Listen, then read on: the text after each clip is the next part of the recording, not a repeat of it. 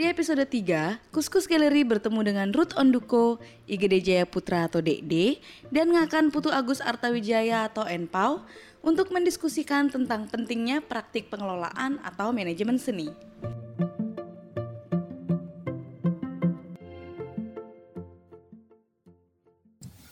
Uh, sebenarnya sih kalau ngomongin Mas Minyak, space ini kan sebenarnya uh, baru, tuh, baru secara keseluruhan terjadi. Sebenarnya tempat ini tuh kayak Mas Minyak itu satu kompleks ini semua lah. Jadi depan tuh ada toko-toko, terus kemudian ada uh, konsep store di situ, terus uh, ada tiga tenan food and beverage, terus nah ada satu ruangan ini, ruangan ini tadinya cuma joglo, tak bertuan gitu.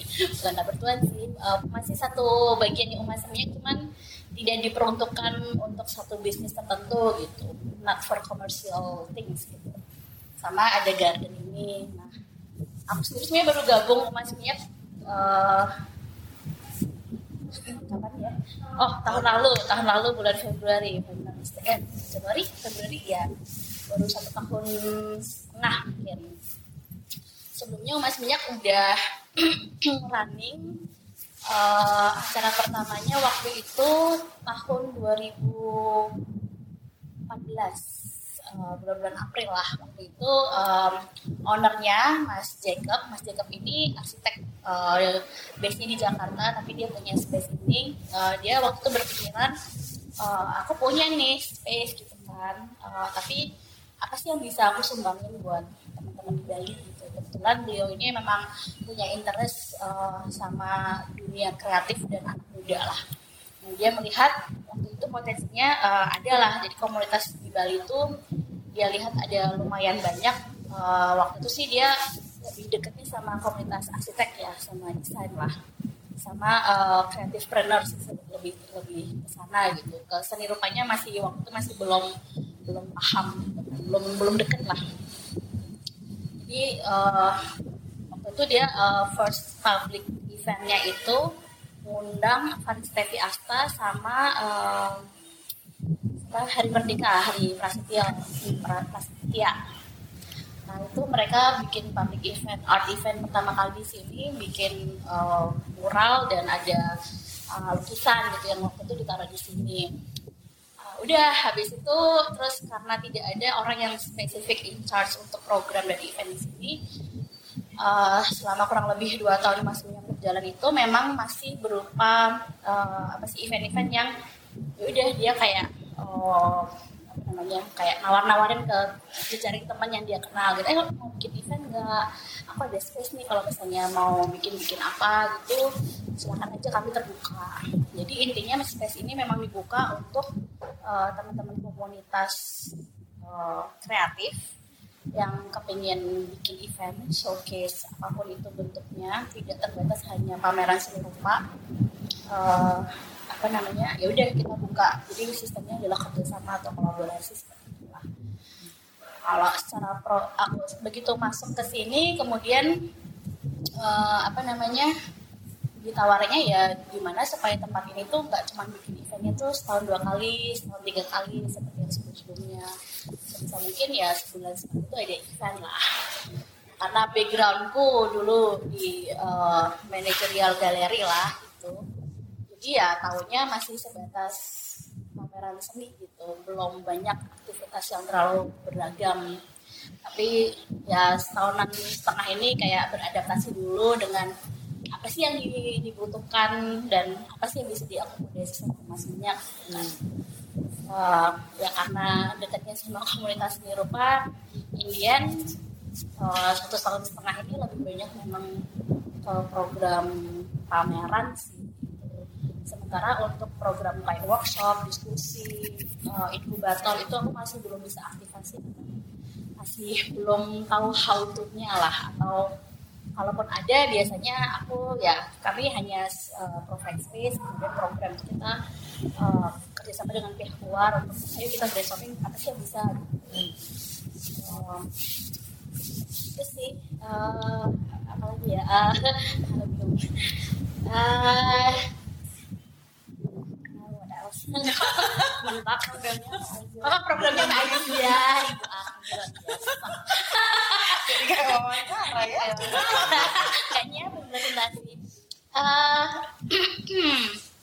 so far yang udah aku kerjakan di sini itu dengan rumah seninya, uh, yang pasti satu pameran. Pameran itu kategorisasinya ada seni rupa, ada visual art, ada fotografi, kemudian ada apa ya?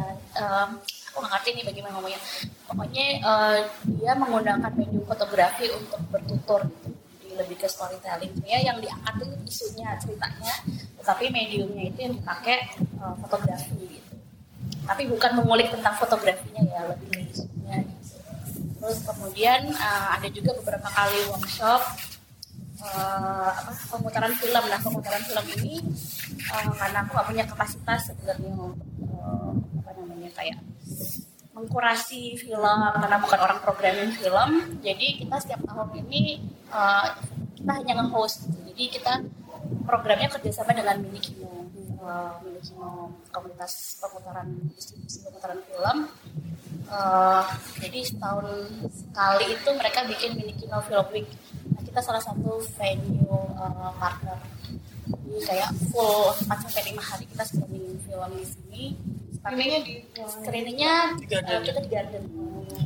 Jadi layar tancap dan misbar. Untungnya nggak pernah krimis dan misbar ya. Alhamdulillah. Jadi ya apa? Mungkin agak beda dengan pemutaran uh, mini kita di venue lain karena mereka ada ada yang kayak bioskop. Mini bioskop kayak di Masjid Pasar. Nah, di sini konsepnya ya layar tancap lebih santai, tapi mungkin secara kenyamanan penonton mungkin agak kurang gitu karena aku nggak bisa bikin blackout semuanya karena masih ada talent-talent yang harus jualan dan kemudian uh, suara juga nggak clear gitu karena mungkin di depan lagi ada D J juga itu akan akan berpengaruh lah. Tapi itu free, cuman ya? Itu free, free semuanya streaming. Free streaming.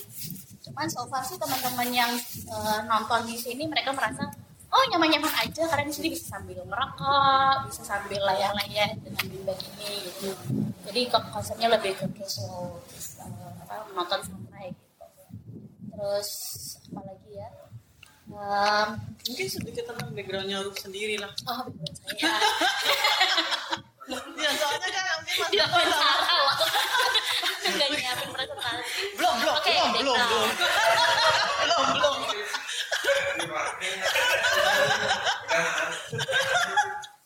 Background apa? Dari keluarga baik-baik. Oh, yang itu udah tahu lah. Saya kurang baik-baik. Oh, nggak sih. Kalau background uh, apa edukasi sebenarnya saya ilmu komunikasi di Jogja. Kami satu alma mater, kami satu kelas, satu kelas. Kenapa akhirnya nyasar ke manajemen obat? Gara-gara dia ini Bu Surya. Dan apa? Alhamdulillah kita dua ribu enam, yes. Iya dua ribu enam. Uh, kenapa ya? Kalau aku personal, sebenarnya dulu tuh art itu sesuatu yang sangat berjarak sebenarnya sama aku. Karena aku besar lahirnya di Salatiga kan, tuh gak ada seni-seni yang sama sekali lah. Uh, kota yang sangat adem-ayem, hmm. ya gitulah. Kota kecil gitu kan, tidak banyak, uh, tidak banyak hal terjadi lah di kota itu.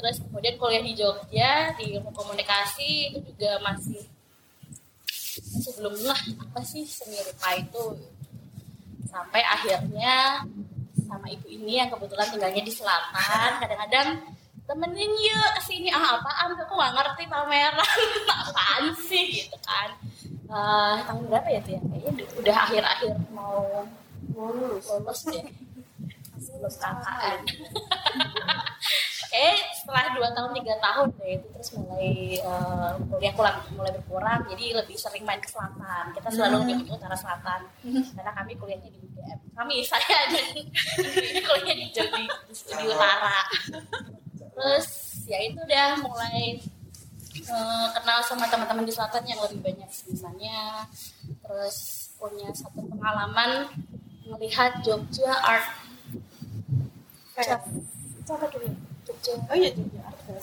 sebelum jadi Ajok nih. Hmm, iya Jogja Art. Iya Jogja Art Fair. Loh, dari dari dari format juga. Iya. Ya, tapi formatnya waktu itu belum berupa art fair, masih Jogja Art Fair itu dulu bagian dari Festival Kesenian Yogyakarta hmm. tahun dua ribu tujuh dua ribu delapan. Hmm. Setelah F K I selesai, Mas Heri ngelanjutin uh, sendiri di Jogja Art Fair sampai yang kedua, terus habis itu ganti nama jadi Arjo karena dulu juga ada Jogja Asian Film Festival. Ya. Ya, J A F itu lah pokoknya. Kalau nggak salah sih itu pokoknya pameran itu di Taman Budaya. Ah, Taman Budaya.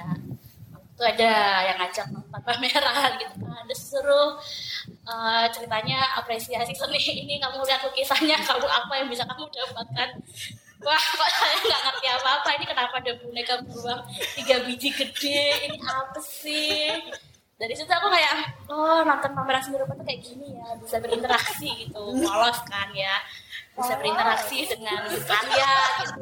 Pulang tuh bisa kayak, ya apa sih kok kamu nggak ngerti-ngerti malu gitu kan, kok bodoh banget sih gitu.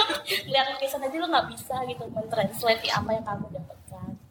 Udah sih, terus kemudian sering main ke Cemeti, kenal dengan Paper Moon, Iwan Effendi, bla bla bla, terus kayak uh anak orang kesenian tuh kok beda ya,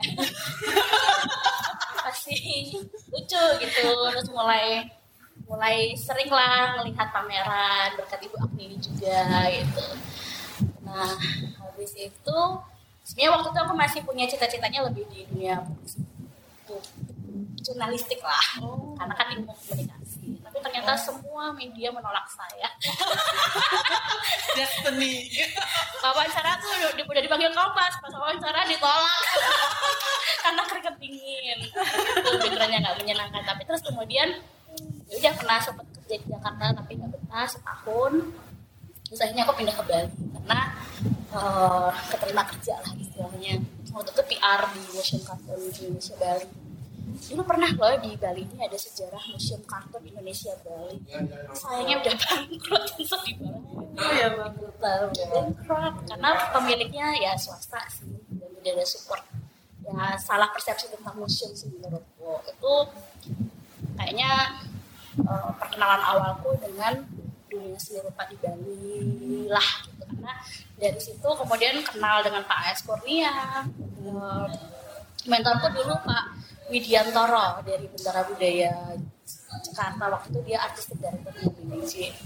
Jadi dari beliau itulah tahu gimana, bukan tahu sih, diajarin gitu uh, gimana caranya masang karya, manipulasi kalau nggak ada meteran gitu, gimana caranya masang biar lurus. Ya kayak gitulah mentorshipnya dari dari beliau ini. Terus belajarnya juga dari Pak G M Sutarta, almarhum Pak G M, almarhum Pak Prianto Sumarto. Uh, sama lagi uh, Pak Pramono Pramojo. Jadi mereka ini waktu itu senior apa namanya uh, kartunis lah di Indonesia. Terus ya dari situlah belajar mengelola museum, mengelola pameran, buat program. Itu awalnya di situ. Saya di M K I di Museum Kartun itu sekitar satu tahunan, hampir dua tahun lah. Kemudian pindah ke Ubud. Jadi sempat ditawarin Pak Kurnia waktu itu mengelola satu galeri kontemporer katanya. Waktu itu namanya The Art Space. Sayangnya juga udah ukut. Jadi saya takut, saya terkena. Tangkas, ada Tangkas, ada The Art Space. Tangkas lebih ke tradisionalnya. The Art Space dibangun waktu itu untuk kontemporernya lah. Waktu itu kan baru booming ah, kontemporer gitu kan di Bali. Barengan sama Biennale tradisional kalau nggak salah. Yang pertama kali dan terakhir kali. Kita tadi barusan ngobrol tentang itu. Sekali ada itu menarik itu karena dari musim dari kartun gitu ya. Tiba-tiba aku pindah jalur banting setir langsung tiba-tiba dikasihnya oh, uh, seni rupa tradisi modern. Kayak harus bikin katalog soalnya waktu itu aku untuk uh, di Tangkas Galeri itu saya harus bikin katalog, harus menghafalkan ini lukisannya siapa, gayanya apa, yang sekarang tuh udah lupa semua gitu kan. Like long time ago, dua ribu sembilan gitu. Wow. Jadi ya udah dari situ kayak, oh menarik juga ya, seni rupa Bali itu ternyata beda banget sama yang aku lihat di Jogja dulu gitu. terus mulai kenal misalnya Pak Kun Adana, berhasil jualan juga. Itu kayak prestasi pertama sih, jualan karya itu kalau nggak salah karyanya Pak Kun ya, waktu pameran di Tangkas Galeri. Somehow yang sekarang jadi bukan loh ini. Berarti bisa cari role ini. Itu itu keberuntungan aja kayaknya waktu itu. Kalau nggak pernah nanti hari tadi. Ya kalau nggak salah seingat saya um, ketika di galeri kom, apa di galeri komersil tuh yang saya jual pertama kali kalau nggak salah karyanya Pak Kunatnya tadi. Oh, saya ingat tuh kayak gambarnya masih bayi-bayi, hmm. seri yang bayi-bayi itu. Terus ya udah habis dari situ karena bosnya Tangkas waktu itu meninggal dunia, terus akhirnya um, um, Pak Aes Kurnia suggest saya untuk ke Tony Raka. Jadi dari dulu kalau saya kerja itu nggak pernah ngelamar.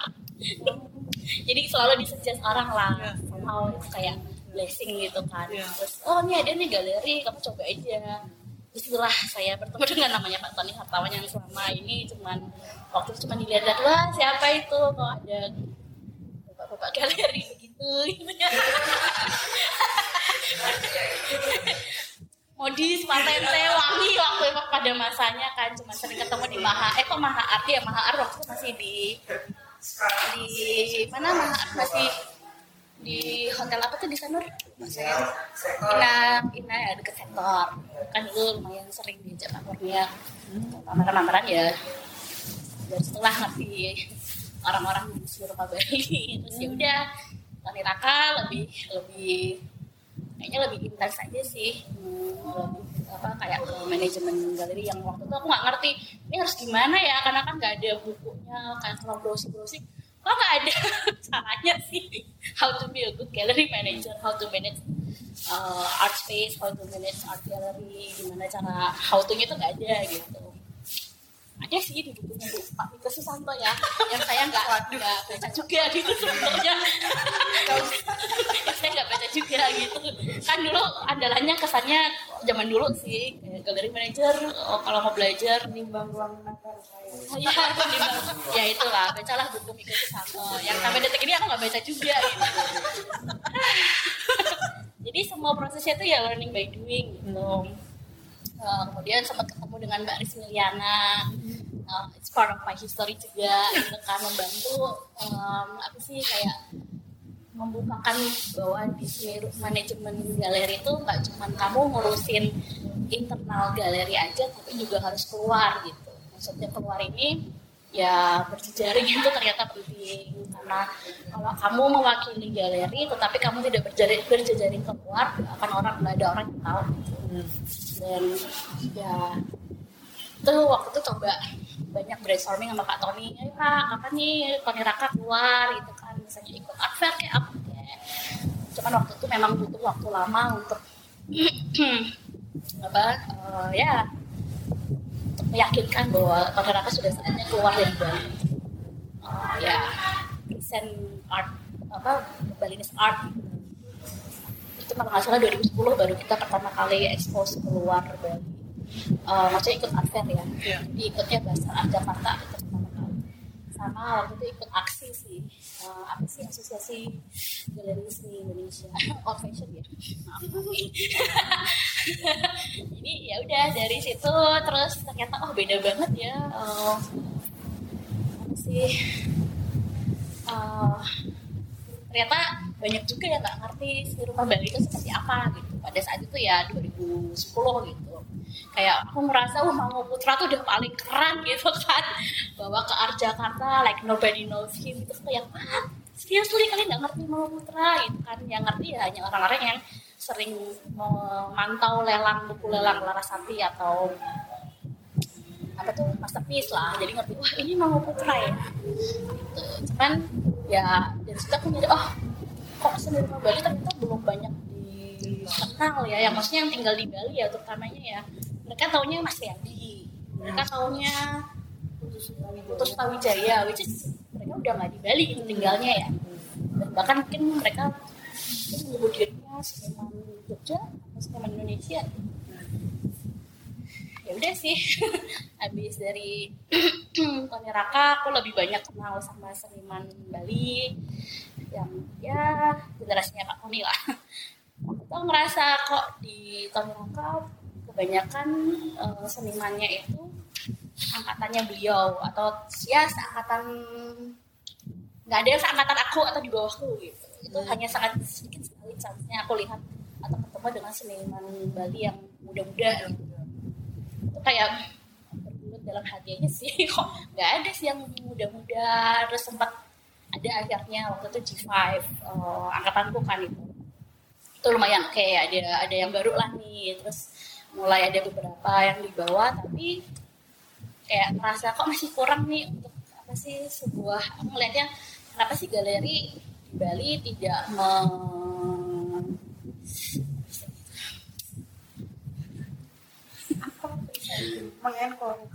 ya presenting juga, terus kayak nggak mencari bibit baru. Waktu itu saya merasa gitu ya dari pengalaman aku di Tony Raka gitu, kok nggak ada effort kesana gitu. Uh, ya udah uh, mungkin karena aku merasa stuck gitu ketika berada di sana, akhirnya memutuskan untuk freelance. Keluar lah itu tahun dua ribu tiga belas keluar. Udah habis itu kayak lebih mencok kesana kesini kesana kesini, tapi fokusku adalah lebih ke gimana caranya supaya seniman muda itu juga punya tempat atau bisa didengar lah. Ya kecil-kecilan aja sih ininya, bisanya bikinnya apa ya udah gitu. Cuman emang aku selektif sih, nggak semua tak iyain karena kalau nggak kurus ya. Untungnya saya nggak kurus kurus, malah tambah gemuk. Itu sih kalau backgroundmu gitu sih, terus adanya ya lebih banyak menelarkan menelarkan apalah kalau dia bisa bilang ngobrol. Oke intinya hanya sebagai trigger aja di awal, ngopor-ngoporin, ayo bikin ini bikin ini, habis itu ngobrol jalan. Hanya ya sebisa ya sekecil-kecilnya apa yang bisa dikerjakan. Ada seni di Bali. Seni Bali. Apalagi ya? Apalagi yang perlu ditanyakan? Soalnya ada hubungan jumpa jadi enggak ya? Semoga tidak ngantuk.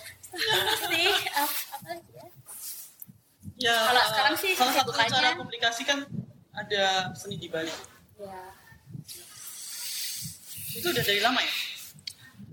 dua ribu enam belas tanggal dua puluh tiga Februari. Itu postingan pertama. Kemarin habis presentasi di Kanasa, jadi aku oh ternyata aku udah ngeposting dari tanggal dua puluh tiga Februari dua ribu enam belas. Itu postingan pertama seni di Bali.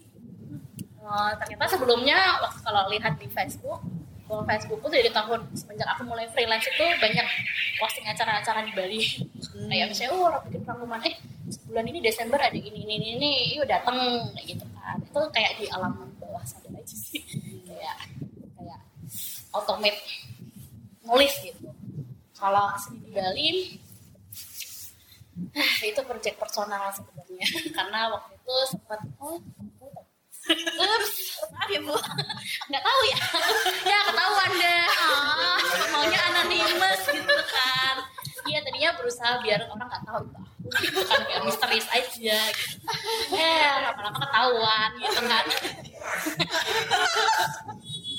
Ya, tim kami banyak. Sendiri. Tim saya banyak. Ini macam yang lain.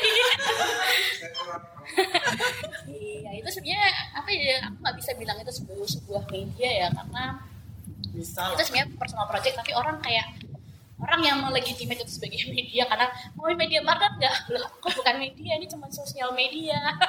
Jadi kadang-kadang oh ya saya sosial media partner karena nggak punya tools lain gitu. Kalau mau bilang media kan harus ada platform lain selain Instagram gitu, harus ada, uh, harus ada penulisan, pengulasan.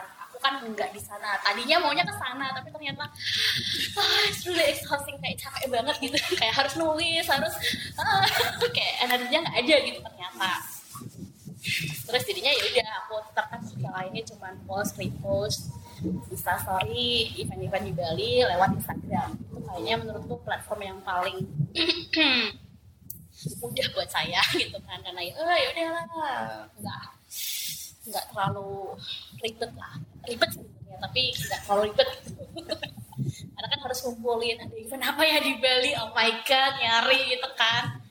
Tapi dua ribu enam belas waktu itu mungkin belum banyak sih ya orang menggunakan Instagram untuk promoting event, masih platform itu masih Facebook, masih hands on undangan, masih tempel-tempel poster yang uh, di Bali menurutku nempel-nempel poster itu agak kurang efektif sih ya. Ya, kita kalah sama apa anjing hilang dijual viral cari pembantu, pas-pasan kosong gitu, tuh kalah lah sama poster-poster itu gitu. Uh, sedot W C, t-shirt, emak gitu. Itu kayaknya kalah kalah sama itu karena karena kita pahami Bali itu bukan seperti Jogja, Jogja kan kota gitu kan. Kita tuh Bali tuh satu island gitu, sebenarnya tuh gede banget kan. Cuman ya itu kan menurutku publikasi lewat poster apa sesuatu yang di print kemudian ditempel-tempel itu agak kurang efektif, kecuali dia berupa baliho gede di tempat-tempat strategis gitu. Jadi kalau orang-orang kayak ya komunitas nggak mungkin lah ya bisa bayar gitu kan berapa juta gitu untuk, kecuali ada yang sponsori gitu. Ya udah, karena teman-teman juga banyak yang pada bikin emang inisiasi acara-acara atau program pameran secara mandiri itu. Ya, aku sering dapat WhatsApp, kamu datangnya, oh ini cuma nyampe di handphone gue aja, waktu itu masih, eh udah udah WhatsApp ya, masih udah udah WhatsApp, udah, udah WhatsApp ya, udah, udah WhatsApp ya, udah WhatsApp, jadi kayak aku cuma berhenti aku tuh kayaknya gimana gitu kan, soalnya tahu kan ada orang di luar lingkaran seni rupa yang pengen gitu, pengen tahu, ya udah, pikir apa ya, itu kayaknya aku lagi iseng tengah malam. Apa ya namanya, ya udahlah langsung di Bali aja, langsung bikin emailnya, langsung bikin Instagramnya, posting pertamanya apa ya, aku buka acara acara apa gitu, baru habis itu acaranya Wai, karena Wai juga waktu itu pertama kali pameran tunggal di tempatnya juga udah bubar tuh di sini di Prabokan, terus habis itu pameran kelompokku, kita aku duluan pameran foto waktu itu kan, jadi ya udahlah, udah ada, coba, eh ternyata lumayan menyenangkan gitu membagikan informasi tentang acara pameran, baik yang aku bikin sendiri, dibikin teman, dibikin oleh strangers aku nggak kenal siapapun, dan ternyata secara organik followersnya bertambah gitu. Dan senang aja kadang-kadang lagi pernah waktu itu ke museum apa tuh yang di Nusa Dua Pasifik, terus ada orang yang di sana bagian database-nya nyeletuk. Uh, iya mbak, uh, ada nih mbak namanya akun Instagram tuh namanya Seni di Bali. Itu saya sering kalau ngerti-ngerti acara pameran tuh dari akun itu. Oh iya, mana sih akun Instagramnya, lihat-lihat ini nih, bagus tuh mbak, gini-gini. Oh iya iya iya, dalam hati kayak pengen ketawa gitu. Orang ini gak ngerti, saya miminnya. Baru aku posting tentang musim Pasifika, terus dia curiga. Jangan-jangan enggak ya, oh bukan bukan saya, cuma kontribusi konten aja gitu.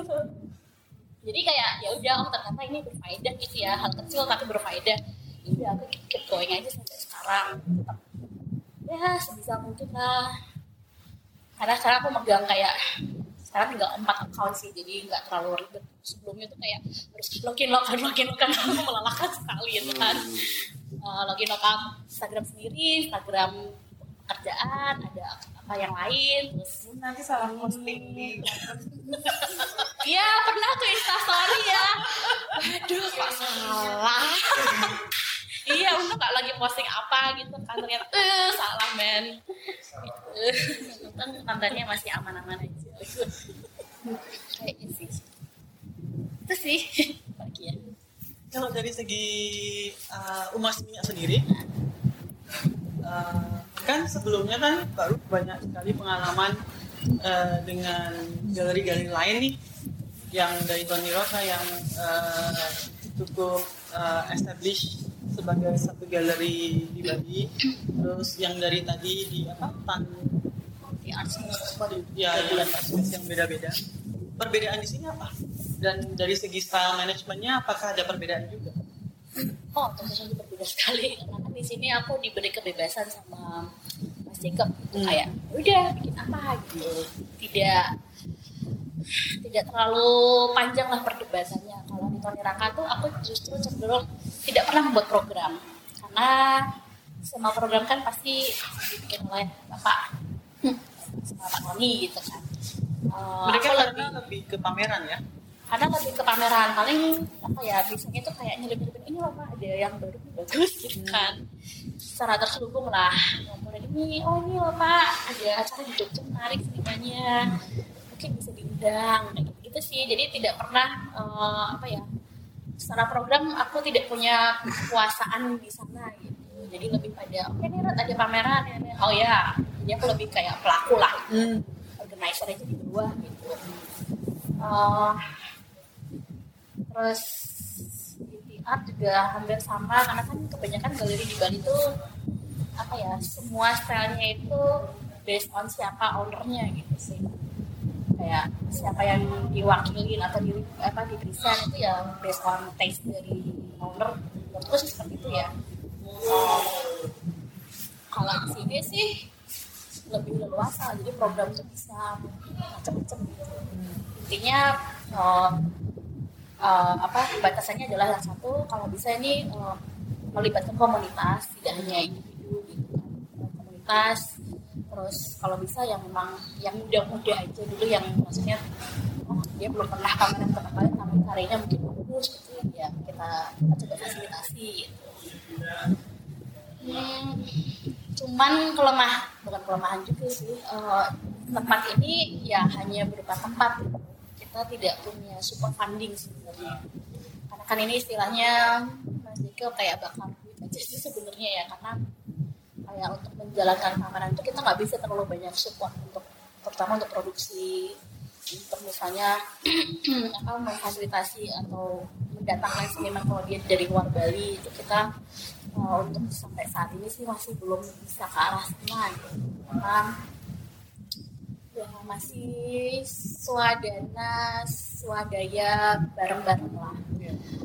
Aku tidak melihat itu sebagai kelemahan sih, tapi ya gotong royong itu tadi sih, spiritnya sih lebih ke gotong royong itu sih. Kalau memang ya kami bisa menyediakan space, mungkin uh, program kita bisa godong bareng, tetapi konten itu ya mungkin dari pihak yang lain gitu, supaya bisa merasa memiliki bareng-bareng gitu, kan cuma selesai kalau bisa bikin pameran yaudah terserah dari Mas Minyak mau diapain. Jadi kebanyakan ketika pameran di sini ya senimannya sangat ya, terlibat gitu uh, dalam banyak hal gitu. Mereka bisa-bisa mungkin uh, standby di galeri, jadi kayak ada yang bikin jadwal galeri sendiri juga. hmm. Nah, kan aku kesini nggak ada galeri sitar gitu kan, hmm. jadi kadang-kadang kayak agak-agak uh, nggak ada jadwal gimana ya, agak-agak stres gitu. Tapi nggak nggak proper as galeri, aman-aman aja, aman-aman aja. So far sih aman-aman aja, kan ya orang tidak nggak pernah sih selalu ada, dan sisi-sisi juga lumayan bikin orang agak sebenarnya. Hai, apa kabar? Tadi kebetulan lunch kita jadi ngobrol uh, apa uh, di Bali kalau dari segi uh, manajemen art itu pelaku pelakunya nggak banyak gitu kan, ya. Masih sangat rare. Uh, ada nggak ya? Maksudnya dari segi pendidikan pun katanya nggak. Karena aku pernah sempat kayak ngerasa iri lah sama temen-temen di Jogja, karena di galeri manajer di Jogja itu banyak orang-orangnya, jadi mereka kayak bisa saling ngumpul, saling menguatkan. Jadi ini kalau kurator laki-laki, galeri manajer perempuan gitu oh. biasanya ya, ya nggak sih, nggak juga sih dulu dulu sekarang, sekarang sudah berbanding, sekarang sudah berbanding seimbang gitu. Dulu sih sempat sih ketika biasa Art Space Tendra galeri masih ada gitu kan, kita juga ya aku kenal lah, kita saling kadang-kadang suka saling mengundang, saling ketemu, tapi nggak pernah yang benar-benar duduk kemudian membahas uh, gimana sih pengalaman kalian selama memanage galeri, kan itu beda-beda semua ya. Biasa Art Space ya, seperti itu genre yang sangat strict dengan seniman, maksudnya waktu itu membagi gitu ya, lebih ke kontemporer yang strict banget, kontemporer speknya seperti apa gitu. Kayaknya waktu itu belum pernah Cuman ada pameran di sana loh. Adalah, tapi dia ya, mungkin milik sangat-sangat strict lah, menurutku sangat ketat lah kurasinya di sana gitu kan.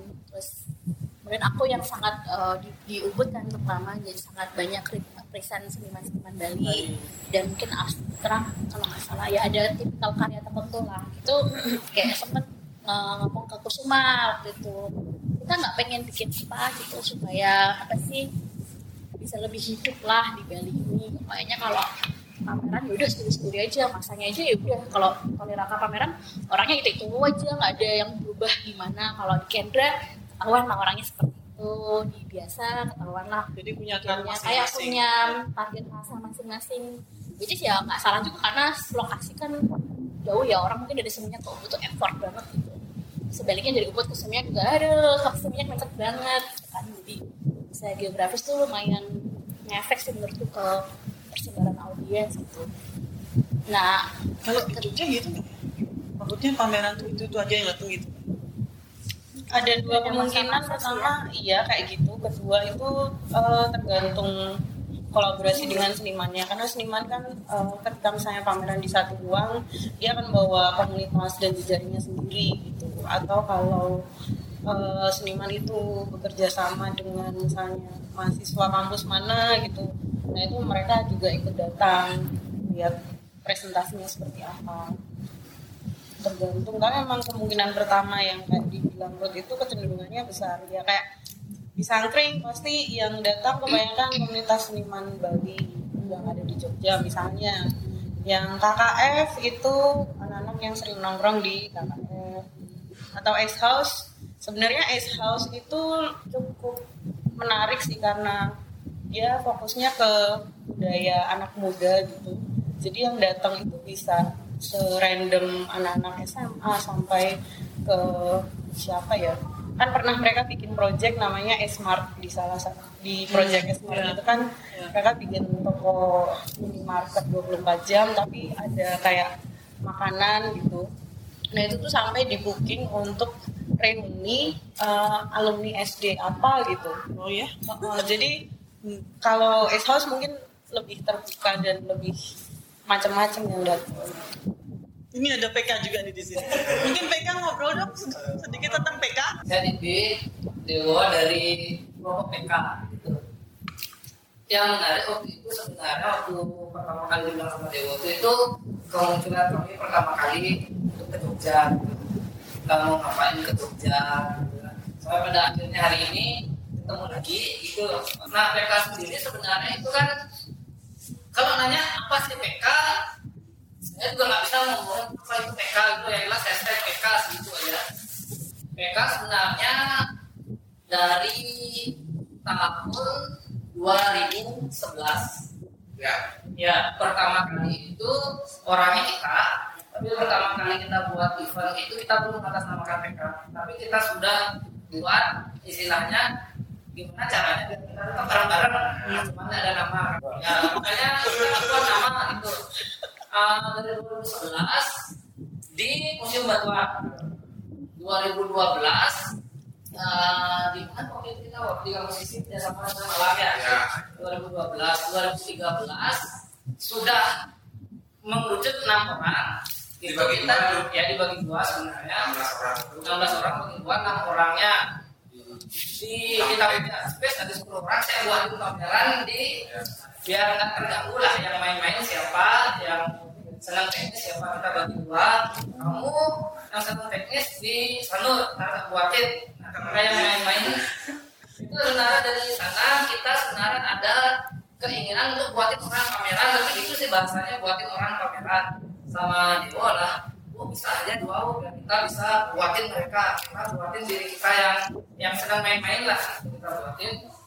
Dari sana ada uh, lebih spesifik pada akhirnya kok ketemu kita waktu itu bernama sih yang pada akhirnya satu memang nggak siap untuk bermain, akhirnya keluar dua ribu empat belas kita setelah itu nah, dua ribu empat belas main-main dulu main-main itu ya karena oh ya kita dua ribu tiga belas kita buat proposal ditolak semua akhirnya dua ribu empat belas nggak ada segitu, dua ribu empat belas kita main dua ribu lima belas ya baru pameran baru pameran ya akhirnya dua ribu sembilan belas kita pamerin plus kita. Nah sebelum cerita plus sebenarnya P K sendiri kan punya program, nah hebat programnya tapi ada tapi jalan nuklir sampai sekarang. Jalan nuklir ada. Ya, yang paling jelas itu namanya P K menggeledah hasrat. Ini namanya serem banget. Namanya serem tapi sebenarnya menggeledah hasrat itu sih main ke studio teman. Nah, karena kita ke studio teman itu ngapain? Pasti kita minta tahu dia ngapain sih gitu. Makanya kita coba geledah, yang geledah itu apa hasratnya dia lagi apa sih? Gitu. Makanya kita buat sama P K menggeledah hasrat. Itu tetap kita lakukan bahkan sampai saat ini. Program kita cuma dua, dikit karena kita bersedikit gitu, tapi rutin lah kita jalankan. Itu setelah kita menggeledah hasrat, ada rekamannya, kita memaparkan ini gitu. Nah itu sebenarnya habis itu kita buatkan coba uh, pameran lah, seperti yang kita senang kita kok senang buatin orang pameran, itu sedangkan kita aja ditolak. Itu agak aneh gitu, itu agak aneh sebenarnya. Kalau senang, apa senangnya kan baik kan ada peristiwa. Tapi sebenarnya kalian memandang kalian sendiri sebagai seniman atau sebagai lebih ke uh, ya manajemen? Sering bilang kita apa? Kalau bahasa seremnya dia bilang mau seniman yang punya power. Ya kayak itu kan, makanya setiap kita bikin event kan kita melihat situasi di Bali. Misalnya, oh kebanyakan begini ya, mantap banget, kita mencoba. Nah, misalnya contohnya ketika dulu semuanya pakai traktor ini, ini, ini, nah, kita coba traktor sendiri, Inggris. Habis itu ketika orang uh, di pameran menunjukkan seremonialnya, kita nggak ada seremonial, tetap kita ada.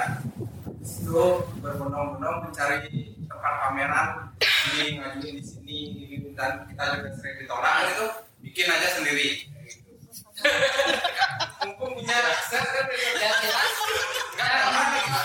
yang kita bawakan dari P K satu P K di antara yang lainnya itu highlight juga ya dibilang sama K K ini Wur Pau Pau manggilnya kan pola pameran di Bali cenderung monoton itu uh, apa sih namanya dan cenderung membosankan itu mungkin bisa dilihat dari misalnya judulnya apa, tulisan tulisannya seperti apa, tapi ketika datang melihat karyanya loh kok gini, gitu. Kayak maksudnya kok ternyata nggak nyambung gitu, atau loh kok gini ya, terus ini apa sih, terus mau bertanya untuk oh, kenapa kenapa karyanya seperti ini, judulnya, apa misalnya pamerannya ini, temanya ini, karya ini tuh kayak harus nanya ke siapa, kadang-kadang mungkin itu yang tidak juga tidak dimunculkan di diskusi-diskusinya. Mungkin ada diskusi, diskusinya malah temanya beda. Yeah. Jadi padahal artis talk itu sebenarnya menurutku penting supaya kita lebih ngerti ya, seniman ini seperti apa sih karyanya, supaya kita lebih paham lah sudut pandang seperti apa, oh, dari sudut pandang kuratornya seperti apa gitu. Artis talk cenderungannya masih kita mengulang yeah. Diskusinya tuh mengulang-ulang hal yang sama kayak apa di mana sih rumah Bali saat ini? Mana? Kayak di sini. Ya, pertanyaan besar. Pertanyaan besar tapi kayak nggak dijawab juga ya. Gitu di diskusi. Jadi kayak aduh. Jadi bagi kalian eh, ini sebuah respons ya berarti ya. Peristiwa-peristiwa event-event yang dalam bentuk pameran-pameran ini ya. Itu adalah makanya kayak Bu Suryawati bilang kita share pilihan cara kita. Iya. banget ya, banget gitu kan. Daripada semua tapi, ya, tapi ya. Ujung-ujungnya apa sih yang mau dicapai? Visinya apa? Sepanjang. Jadi apa? Terus komposisi dia. Ya kan harus ada yang mengingatkan. mengingatkan. Kenapa? Uh, kenapa mengambil role itu? Kenapa ada yang ambil? Kadang-kadang kan komposisi itu ada kadang-kadang ada yang nggak berani, hmm. mereka paham harus ada itu tapi nggak berani. Makanya kita ambil sebagai kelompok ya, yeah. sebagai personal kita punya jalan masing-masing. Yeah. Saya pameran di mana, di Jogja, cara sendiri di mana, itu kelompok itu. Ya itu sangat sebenarnya kan menyita waktu cukup banyak ya sebelumnya P K ini. Tapi kalian benar-benar uh, apa mencoba untuk tetap bergulir kan dengan rutin gitu kan uh, cara balance-nya gimana karena kan seniman juga perlu waktu ngulik ya, sendiri ya, ya, ya, ya. Nah, untuk menjalankan itu memang gimana cara ngomong yang rapi saya susah ya, tapi ini yang awal saya ngomong ya. Nah, sebenarnya setiap tahun itu kita kan nggak ada, maksudnya jadwal itu program dua tadi itu yang jelas P K Plus itu setahun sekali udah pasti, tapi emang geledah hasrat ini itu kapanpun, karena persoalan udah menggeledah hasrat kan program tim kemanapun, bahkan ke tempat elit swajil pun saya rekam dulu untuk membalansikan sama teman-teman itu. Kita biasanya biasanya salah satu yang paling gampang itu pada saat ulang tahun hmm. ya ngumpul ya ulang tahunnya yang terakhir atau kapan istilahnya kita ketemu, kita ngobrolin apa di luar, kita keluar bareng ngomongin geledah hasrat. Biasanya geledah hasrat kan yang paling gampang mau ke alit swajil set kok yuk ke alit swajil, kita ada teman-teman yang dekat ya. Nah, tapi yang paling sering punya kesadaran untuk jalan itu saya sama Dewa, habis itu aku kita bertiga. Kalau Nova dan kawan ya nggak munafik juga, mereka kerjanya dari jam delapan sampai jam lima sore, makanya sekarang nggak bisa ikut padahal mereka ingin sekali ikut karena ngajar kan. Nah, itu intinya kita untuk jalan situ cara-cara ngomong dan ngobrol situ aja sih, maksudnya dimanapun ya. Ini baru tanggal satu kemarin kita ngobrol. Jadi seniman kebanyakan nongkrong di studionya apa tak kita boleh. Ada ada main gitu ya. Bagus. Ya. Soalnya kan mengamati ini ya orang-orang perilakunya sekarang gitu. Ya. Ketika di itu ketika sana harus minimal ketika suasana baru kan ada sesuatu yang baru kan. Mall itu seniman kopi di studio ngobrol doang bir. Itu kita coba di mana ada ini nggak ada angan-angan mau memang mau mendekatkan seni dengan komunitas, maksudnya masyarakat luas. Oh, lebih lebih ke mengkritisi sistem yang sudah ada. Ya sebenarnya kalau yang pertanyaannya menarik dari Pak Sulianto kan tadi tujuan itu selain diulang sama Dewa. Nah, terbentuknya P K juga dulu ini dua ribu sebelas kita masih mahasiswa gitu.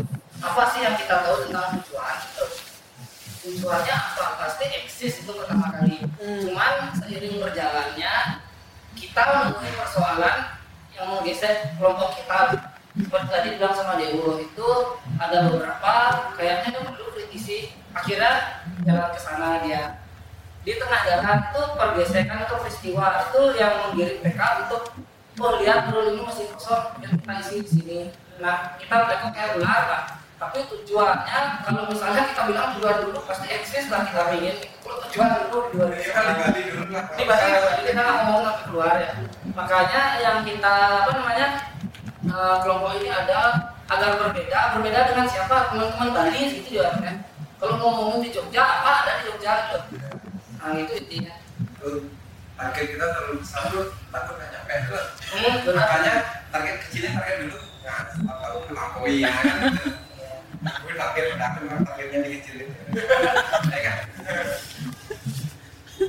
Itu kira-kira. Nah, persoalan letak geografis tadi masalah kesenian. Nah, sadar tak sadar, percaya tak percaya. Nah, dari kuliah P K kita dulu mulai senang program pameran yang namanya di biasa dan di kendra. Pertanyaannya kita dulu bidang atau bidang ini bahasa Indonesianya, kapan kita bisa di sini? Hmm. Ya, wah ini pameran kontemporer itu pertanyaan kita kan. Nah, entah kenapa tadi saya bilang percaya nggak percaya, sadar nggak sadar, Badung sendiri setiap pameran masa karyanya pasti seperti itu di area Badung. Saya nggak bisa ngayalin pada saat di Badung atau di biasa itu dipakai, itu bukan biasa sih di Badung lah.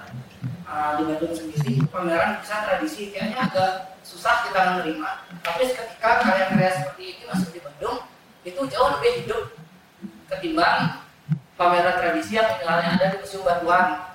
Nah, Bandung sendiri secara nggak sadar juga menciptakan iklim jenis karya seperti ini. Itu itu yang percaya nggak percaya, sadar nggak sadar gitu. Bisa dilihat dari presentasi karya yang di sini di Katedral biasa jurung lapar, eh, bukan deh. Art of Bali, Art of Bali kemarin, Art of Bali yang di Badung lah itu. Kayaknya nuansa kekaryaannya memang lebih mendekatkan pada wilayah kontemporer. Itu sih tak lihat, sadar-sadar, percaya-percaya. Makanya mengubah sendiri tak ngilangin tekstil wilayah itu gitu. Karena secara sadar berarti kita udah cerita mengubah orang punya sejarah apa, ngapain kita lagi berangkat mau lukis gini, lukis gitu gitu. Ya udah, kita dekatnya diri kita dengan seni ini, kita hadir hari ini, ya kita bergerak di sini. Aduh, punya apa, itu udah referensi saya. Nah, P K pun juga sama, aura Mangkupa dan aura P K pasti sama karena ya gimana men gitu, semua pasti sama ya. Nah, itu sebenarnya kapan sih kita bisa nyampe di sini? Itu pertama waktu kita masih kuliah ya dua ribu, itu sebenarnya waktu mau ngomong itu dua ribu sembilan. Habis itu ke Kendra kita sering melihat tuh ini ya seninya, oh, makanya kita otomatis secara nggak langsung yuk coba kita mendekatkan diri dengan wilayah ini gitu sih. Pada akhirnya ya jadi P K sekarang ya, itulah P K uh, dibilang serius bergulir kok gitu, tapi kalau dibilang bercanda memang kita tinggal orangnya sedang bercanda sih. Hmm. Oh, nggak ada pikiran mau pindah profesi nih? Itu kan Sergio. Kita kan seniman, seniman, seniman, dosen juga. Karena memang hobi itu loh, hobi kan nggak dipayar, kan serius kan, nggak ada tekanan apa, ada hobi kan. Nah, melihat struktur komunitas Bali, P K yang kayak begini, sebenarnya apa yang bisa kami perbuat lagi? Kan itu. Karena tujuan kita seperti dibilang tadi, pilihan dua ribu sebelas di eksis kok, tapi peristiwa itu mendorong kita ke sini. Komunitas di luar sana pandang-pandang, terus dia masuk di pameran gitu. Kecuali ini komunitas anak pertunjukan, karena kita memang dekat dengan anak pertunjukan. Karena sering kalau mereka perlu bangun kita perhatiin, kita perlu mereka nari, teleponin, itu aja sih yang paling dekat sama kita. Lintas disiplinnya kayaknya baru terakhir-terakhir ini berasa ya, hmm. saling. Nah, kalau di Makassar tuh agak beda karena hmm. yang nonton seni rupa, ya. Seni rupa itu bukan anak seni rupa, hmm. itu maksudnya beda saja. Makanya saya tanyakan tadi sebenarnya eh, perbedaannya, oh seperti ini berbeda. Tapi itu saya nggak tahu ya, maksudnya. Uh, saya tidak tahu juga treatmentnya gimana, tapi mungkin modal kepercayaan misalnya lihat saya secara pribadi dan teman-teman lain, oh ya kalau karena ini deh kita percaya kerjain ya kita kesana lah.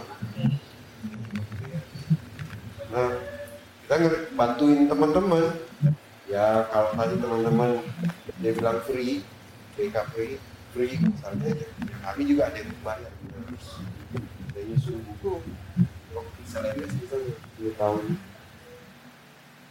bayar, tapi pakai komunitas kerjanya itu maksudnya. Jadi ya, kalau bisa sih ya, P K berani ya, menurut saya punya reputasi lah sebenarnya. Maksudnya kalau polisi itu kelakuannya baik, dia punya surat kelakuan baik lah ya kan.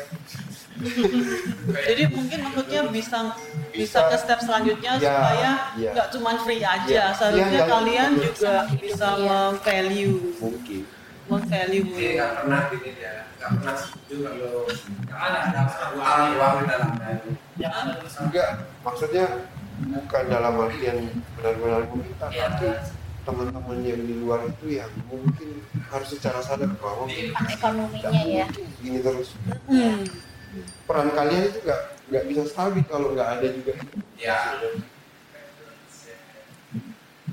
Ya seremeh beli ya, apa beli pulsa listrik ya saya aja terus beli ya sia tapi dia tapi kebayang kalau eh, kamu yang tanggung terus beban kulturalnya itu jatuhnya ke kamu terus. Hmm.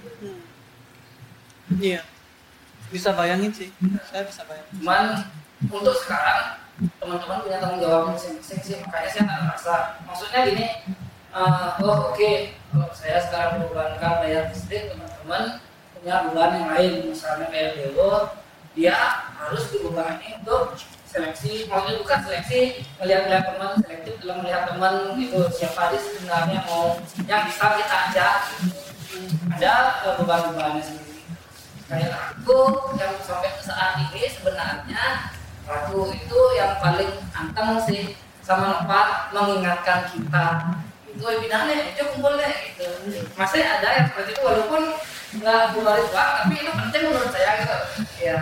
Jadi sebenarnya kalau kita baca mungkin juga kan karena kalian teman dekat ya, gaji yang sama dan melakukan sesuatu yang enjoy gitu kan. Ya. Cuman mungkin yang Mas Jipe info yang ngomong advice ya. Itu mungkin sebenarnya itu ya, sebenarnya ya mungkin bisa. Bisa contoh ya, contoh nih tanah ini itu tempat saya hmm? Itu berkantor uh, di rumah saya. Hmm. Di, uh, ada tempat di samping rumah itu bekas garasi kan kami yang punya mobil kami ubah jadi. Hmm. Itu tanah ini dan apa di, di Serambi itu ada buku uh, terus kami bangun lagi atap di halaman karena hujan kan karena kebutuhan masih banyak orang juga kantor yang uh, saya sebagai pendiri tanah ini bisa uh, punya kewajiban untuk membeli rumah itu. Sebenarnya separuh dari rumah itu sekarang harganya pernah saya bayar, sudah saya bayar. Uh, itu rumah warisan yang harus saya bayar karena uh, rumah itu sebenarnya sangat strategis. Dia ada di tengah kota Makassar, di lokasi yang uh, ya, siapapun bisa, gampang dapat karena ada di tengah kota. Jadi kalau misalnya kita mau ke ujung Makassar terus ke bandara, teman-teman itu pada biasanya singgah atau dari apa eh, dia ada juga di lokasi pertumbuhan ekonominya Makassar. Jadi hotel-hotel yang ada itu tidak jauh dari tempat teman-teman yang dari luar misalnya kamu di mana Jim? Ini tempat oh, dekat ternyata ya. Tapi eh, keadaan Makassar sekarang program itu naik. Rumah kalau uh, terserang rumah yang saya harus bayarin enam ratus juta lebih, tapi separuhnya sudah tak bayar. Kamu tahu pembayarannya dari mana? Karena ini penyewa kantor, kemudian uang itu saya pakai dibayar. Oh iya iya. Itu baru menurut saya lebih sehat. Ketimbang ya. Saya misalnya adalah karena ini yang saya aja pokoknya rumah ini biar saya ini. Enggak, ya harus membantu saya juga gitu. Nyewa kantor dan organisasi yang saya itu memang harus punya beban sebenarnya karena nyatanya begitu kan sebenarnya listrik dia yang bayar kami, saya tambah penerbit ini nawah nambah juga bayar listriknya air itu semua jadi bukan mentang-mentang di rumah saya tanggung semua enggak lah saya bisa mungkin tapi itu enggak sehat buat beberapa organisasi. Tapi struggle-nya hampir sama kayak ketemu project sih sebenarnya. Nanti kalau visit ketemu project yeah, itu ya kan bisa dapat insight yang kurang lebih sama bagaimana sebuah komunitas yang tadinya dua orang seniman terus kemudian pengen dibesarkan jadi organisasi yang lebih serius dalam segala hal, programming, pendanaan sampai mereka harus mandiri dan bisa menghidupi. Jadi tidak lagi disubsidi dari uh, pocket sendiri gitu ya. Karena itu lumayan aku melihatnya itu lumayan membebani mereka berdua sebagai seniman tuh uh, jadi agak susah berkarya karena semua effort energi yeah. Bahkan uang itu yeah. Dimasukkan apa dicurahkan untuk organisasi ini. Sebenarnya komunitas-komunitas seni yang sanggar-sanggar itu yang kadang-kadang apa ya kurang banyak dilihat kalau ngomonginnya seni kontemporer itu kayak mereka kayak jarang dilibatkan, padahal mereka yang menghidupkan seni rupa individualis menurutku ya kayak P K B tadi aku datang tuh ke misalnya ke pameran yang Nanggar Sepahe itu kan uh, sebelumnya yang batuan gitu. Memang sih kalau dari sudut pandang saya, saya yang kerja di galeri sering lihat pameran di luar emang ngeselin gitu ya, pameran sayang banget sih karyanya, lampunya begini maksudnya semua secara teknis itu menyebalkan gitu tapi kalau ngelihat orang-orang awam yang masuk ke sana, seneng gitu nih. Wih, kok mereka lebih detail ya daripada aku ngelihat karya gitu. Kayak bener-bener, wih, luang no ini. Ya, jadi mereka berinteraksi dengan karya buat aku itu, oh ternyata berhasil juga gitu. karena memang lokasinya itu menurutku lokasi mempengaruhi sih ya siapa yang akan datang lah ya, oh, jelas lah itu. Kayak dulu misalnya ketika Tony Raka, dulu di Tony Raka aku selalu bertanya-tanya, kemana mahasiswa seninya ya, kok nggak pernah datang ke pameran-pameran di sini? Kayak gimana caranya menghubungi mereka supaya mereka ada studi lah apa gitu kan? Itu pun juga kayak masih nggak ngerti how to-nya gitu. Sudah sempat kayak misalnya lewat dosennya atau apanya, ternyata memang apa ya? Mungkin belum ke sana ya arahnya ya. Baru sekarang-sekarang ini sih, kemarin sempat di sini dua kali pameran, udah anak udah ada anak isi Denpasar yang ada satu program apa sih? Apresiasi oh, si seni rupa ya, si Farhan. Farhan. Nah, itu oh, ini menarik nih gitu. Meskipun pertanyaannya masih basic banget tuh. Sebagai mahasiswa seni rupa menurut oh, pertanyaannya masih basic. Idenya dari mana? Kenapa display displaynya begini? Ya enggak apa-apa gitu kan. Uh, mungkin memang masih di situ. Nah kayak misalnya ketika residensi ini menurutku menarik juga kalau misalnya melihat kesanggah-sanggah yang di seni tradisi ya. Ya Bali nggak bisa, bisa Bali nggak bisa ya? Sangat Bali sangat tidak bisa terlepas dari seni rupa, maksudnya komunitas tradisinya sih menurutku. Kalau yang komunitas kontemporer nggak aja kontemporer itu ya lah, maksudnya mereka punya cara sendiri, struggle sendiri. Bahkan aku melihat ketika kalau dibikin ber, bisnis kan, bukan bisnis kan ya, dibuat lebih strict tuh cenderung malah bubar gitu.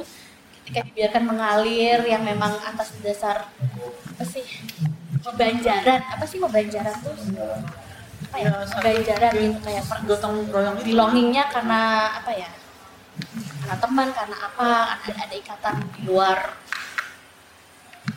kepentingan-kepentingan lain tuh malah justru lebih sustain gitu. Lebih sampai sekarang gitu. Jadi yang kemudian ketika sudah dipikir, oh nanti harus termanage dengan begini, harus ada ini, ada itu, itu malah cenderung selesai lebih cepat. Eksikulasi ini, kayak kayaknya Bali Art Society kan, sebenarnya itu contoh ketika dipingin digabung itu waktu itu sudah bikin kayak kita seneng, wah akhirnya ada satu gerakan yang kayak ingin mengayomi semua gitu, lintas disiplin, bahkan dari fotografer apa semua tuh masuk di dalamnya. Tapi ketika dibikin kayak termanage gitu ya, pengennya dibikin termanage itu malah kok menurutku nggak, malah nggak work, nggak nggak berhasil gitu ya, nggak tahu kenapa gitu kayak. Karena tuh kebanyakan seniman kan, semua semua seniman kan.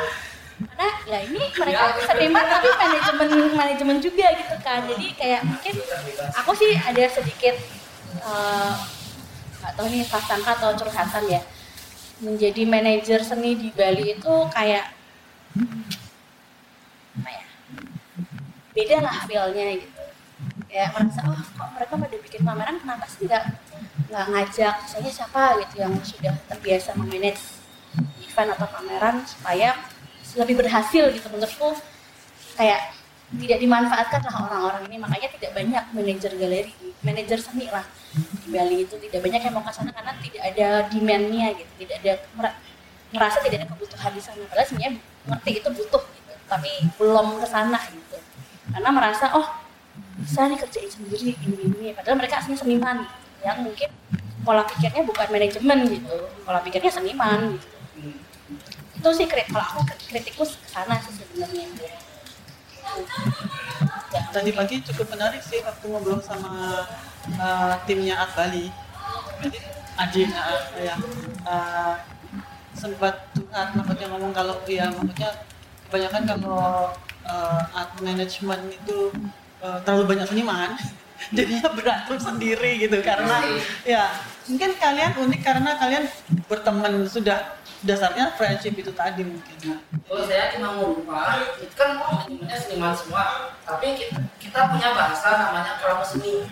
Ya, kalau di Bali kan ada krama desa, kemudian namanya krama seni padung. Nah, kalau udah mengacu sama krama seni padung, ada yang namanya ngayah. Nah, persoalan ngayah itu menjadi satu kapasitas milik kita. Nah, kalau misalnya misalnya di krama padung muda, ini bahasanya di Indonesia kan, di sini kita semua ngayah ya. Nah itu, eh ngayah itu apa bahasa ngayah? ya. membantu lah, membantu ya, ya, ya, ya. Tanpa, tanpa bayaran, tanpa bayaran. Jadi menurut itu sebenarnya ya, konsep sangat Bali. Ya. Di Bali itu di pameranku yang kemarin itu aku pakai konsep hanya, maksudnya pengabdian di acara gotong royong. Ini milik semua, itu itu ada memang konsep di Bali yang dia, tapi konsep itu kan belum masuk di desa. Nah itu yang coba kita pakai. Nah gimana caranya kita kaya? Karena kalau di desa sendiri bilang pintar semua orang pintar, ya. Tapi desa kenapa jalan terus? Gitu. Kenapa kita bisa pakai format itu dalam membangun kesenian di Badung? Itu maksudnya, makanya kalau dalam teks kuratorial aku buat itu, ayo kita bersama-sama, bukan hanya kita, Amawati dan yang lainnya sebagai Krama Seni Bali. Ayo kita tanya demi keberlanjutan seni di Bali, itu sih tak buat. Ah itu salah satu lah, makanya kita di Badung itu sama Krama Seni itu jadinya walaupun ada itu seperti yang kemarin kita ceritakan, kenapa pada akhirnya ada yang banyak yang ngangkut seratus tiga puluh seniman, tapi yang itu cuma dua puluh delapan kan karena nggak cocok, tapi mereka nggak cocok itu mereka kan nggak keluar, gitu maksudnya. Oh saya nggak cocok, padahal kalau kita nyari musyawarah mufakat delapan puluh persen nggak setuju, gitu. Karena itu yang jalan, karena malah yang tiga puluh persen yang jalan. Tapi dari delapan puluh persen itu karena mereka merasa memiliki, walaupun mereka nggak setuju. Nah, ya deh jalan aja lah punya umum itu pada akhirnya. Dan dan memang menggunakan apa yang sudah konteksnya di sana. Ya, dari ya, ya, kita Krama Seni Bali. Bagus sih, bagus tuh. Oh, ini nanti goalnya dari residensi gimana ya? Um, step step pertama sih sebenarnya uh, nanti untuk observe dan untuk sharing kan, sharing kembali dari segi partisipan sendiri masing-masing dengan pengalaman dan background yang mereka sudah ada gitu, uh, apa yang mereka bisa sharing, uh, apalagi kalau mungkin dari kacamata luar yang kita masukin ke Bali gitu, uh, terus of course dari segi orang Bali yang mungkin uh, kita coba untuk melihatkan lebih ke apa berbagai persepsi, uh, apa, berbagai lapis lah sebenarnya. Apakah ada uh, sesuatu yang bisa diketemukan uh, gitu dalam dalam jangka waktu ini. Uh, terus jangka panjangnya lagi sih bagi kita juga untuk mau melihat kira-kira yaitu uh, apa ada nggak yang kira-kira kita bisa garap gitu. Uh, jadi ini mungkin baru Uh, lebih ke butiran-butiran seeds ya. Kalau menurut Mbak Agni, Bung Jimbe, Susanto dan Safitri, apa sih program yang mungkin kaitannya dengan seni rupa di Bali tetapi yang non pameran gitu? Kira-kira kalau pameran kan mungkin udah sering ya, ya tapi ya, banyak sering. Uh, tapi apa program lain yang sekiranya bisa ngasih feedback yang lebih ya. nyata gitu? Lebih ke skillful pelakunya atau lebih pada uh, pembentukan wacananya atau atau apalah gitu. Uh, apa ya kalau aku sendiri pada konteks waktu sekarang ini masih merasa sebagai turis yang melihat Bali itu apa sih, dan walaupun sama-sama orang Indonesia sama-sama bekerja di seni rupa gitu, aku masih merasa cukup asing, sehingga kalau diminta untuk merekomendasikan sesuatu pun aku mungkin bukannya terus jadi sombong nggak mau, tapi karena aku pun sadar dengan misalnya kejogjaan atau kejawaanku dan um, di dalam praktekku sehari-hari sebagai manajer residensi waktu masih kerja di Cemeti gitu, ketika membawa seniman bekerja dengan komunitas. Uh, aku pun berubah, berupaya menjadi semacam penjaga gawang untuk um, apa ya, mungkin untuk menetralisir kecenderungan seniman menjadi patron entah estetika, entah pengetahuan bagi masyarakat, yang membuat jarak antara masyarakat dengan kesenian itu jadi semakin lebar gitu. Masyarakat merasa nggak paham seni kontemporer kok cuman tangga terus dinaikin terus turun lagi gitu, seolah-olah dia tuh bodoh, nggak intelektual kayak seniman gitu. Nah aku menghindari kecenderungan patron-patron seperti itu, tapi aku sangat tertarik sama uh, pergerakan yang kalian rintis dengan P K itu karena ada satu statement yang muncul dan jarang aku dengar uh, tentang bagaimana kalian ingin menjadi pihak oposisi itu menurutku sangat penting gitu. Karena aku aku sendiri punya kegelisahan dengan kolektif.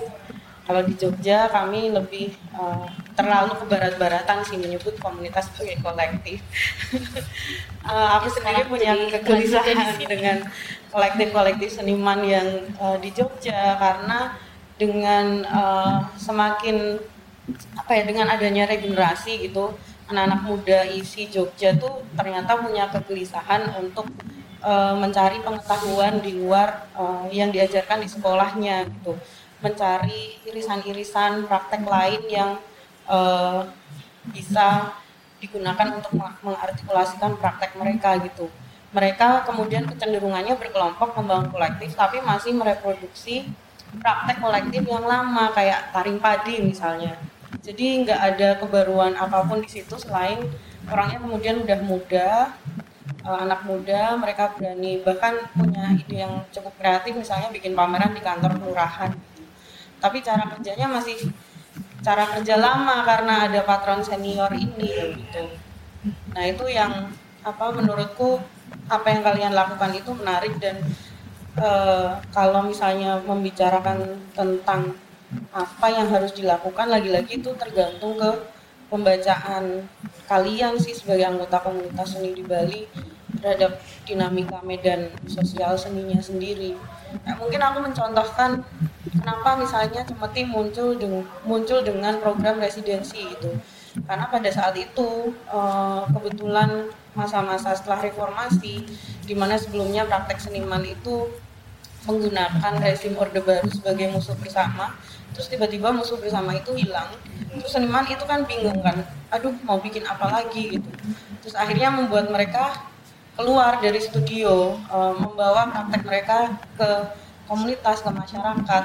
Dan akhirnya misalnya Cemeti membuat proyek-proyek berbasis komunitas kayak The Art of Bambu gitu, instalasi bambu, mengundang seniman-seniman di sawah, terus di ladang, di mana gitu.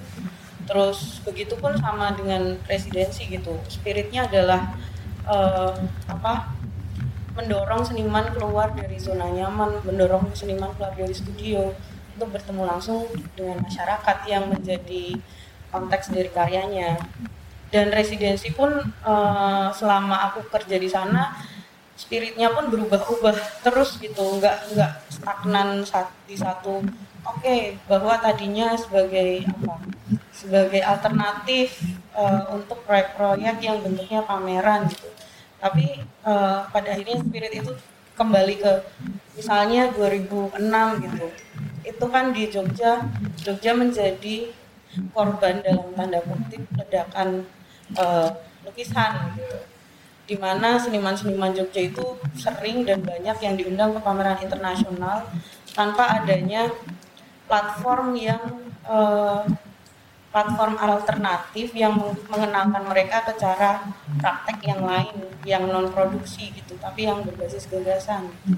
Nah itu nanti lumayan panjang sih kalau aku cerita itu, tapi pada akhirnya konsep residensi misalnya konsep sebuah program harus berubah, harus selalu dinamis gitu.